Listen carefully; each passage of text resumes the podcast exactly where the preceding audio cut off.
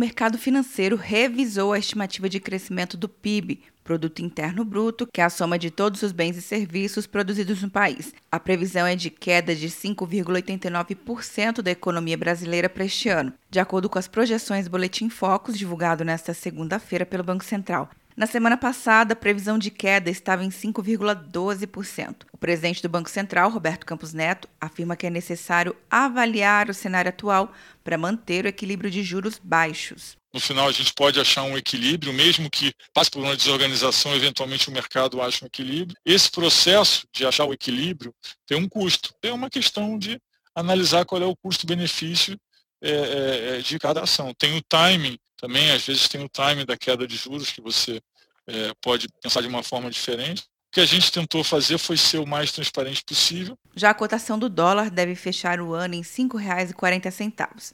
No boletim anterior, a previsão era de R$ 5,28.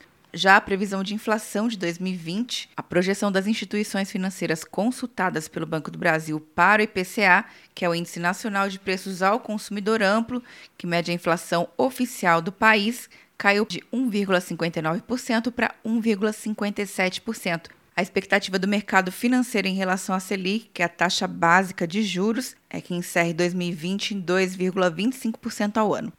Atenção, você que fez o Enem! Sua nota pode valer uma bolsa de estudos de até 100% para os cursos de graduação à distância da Uninter.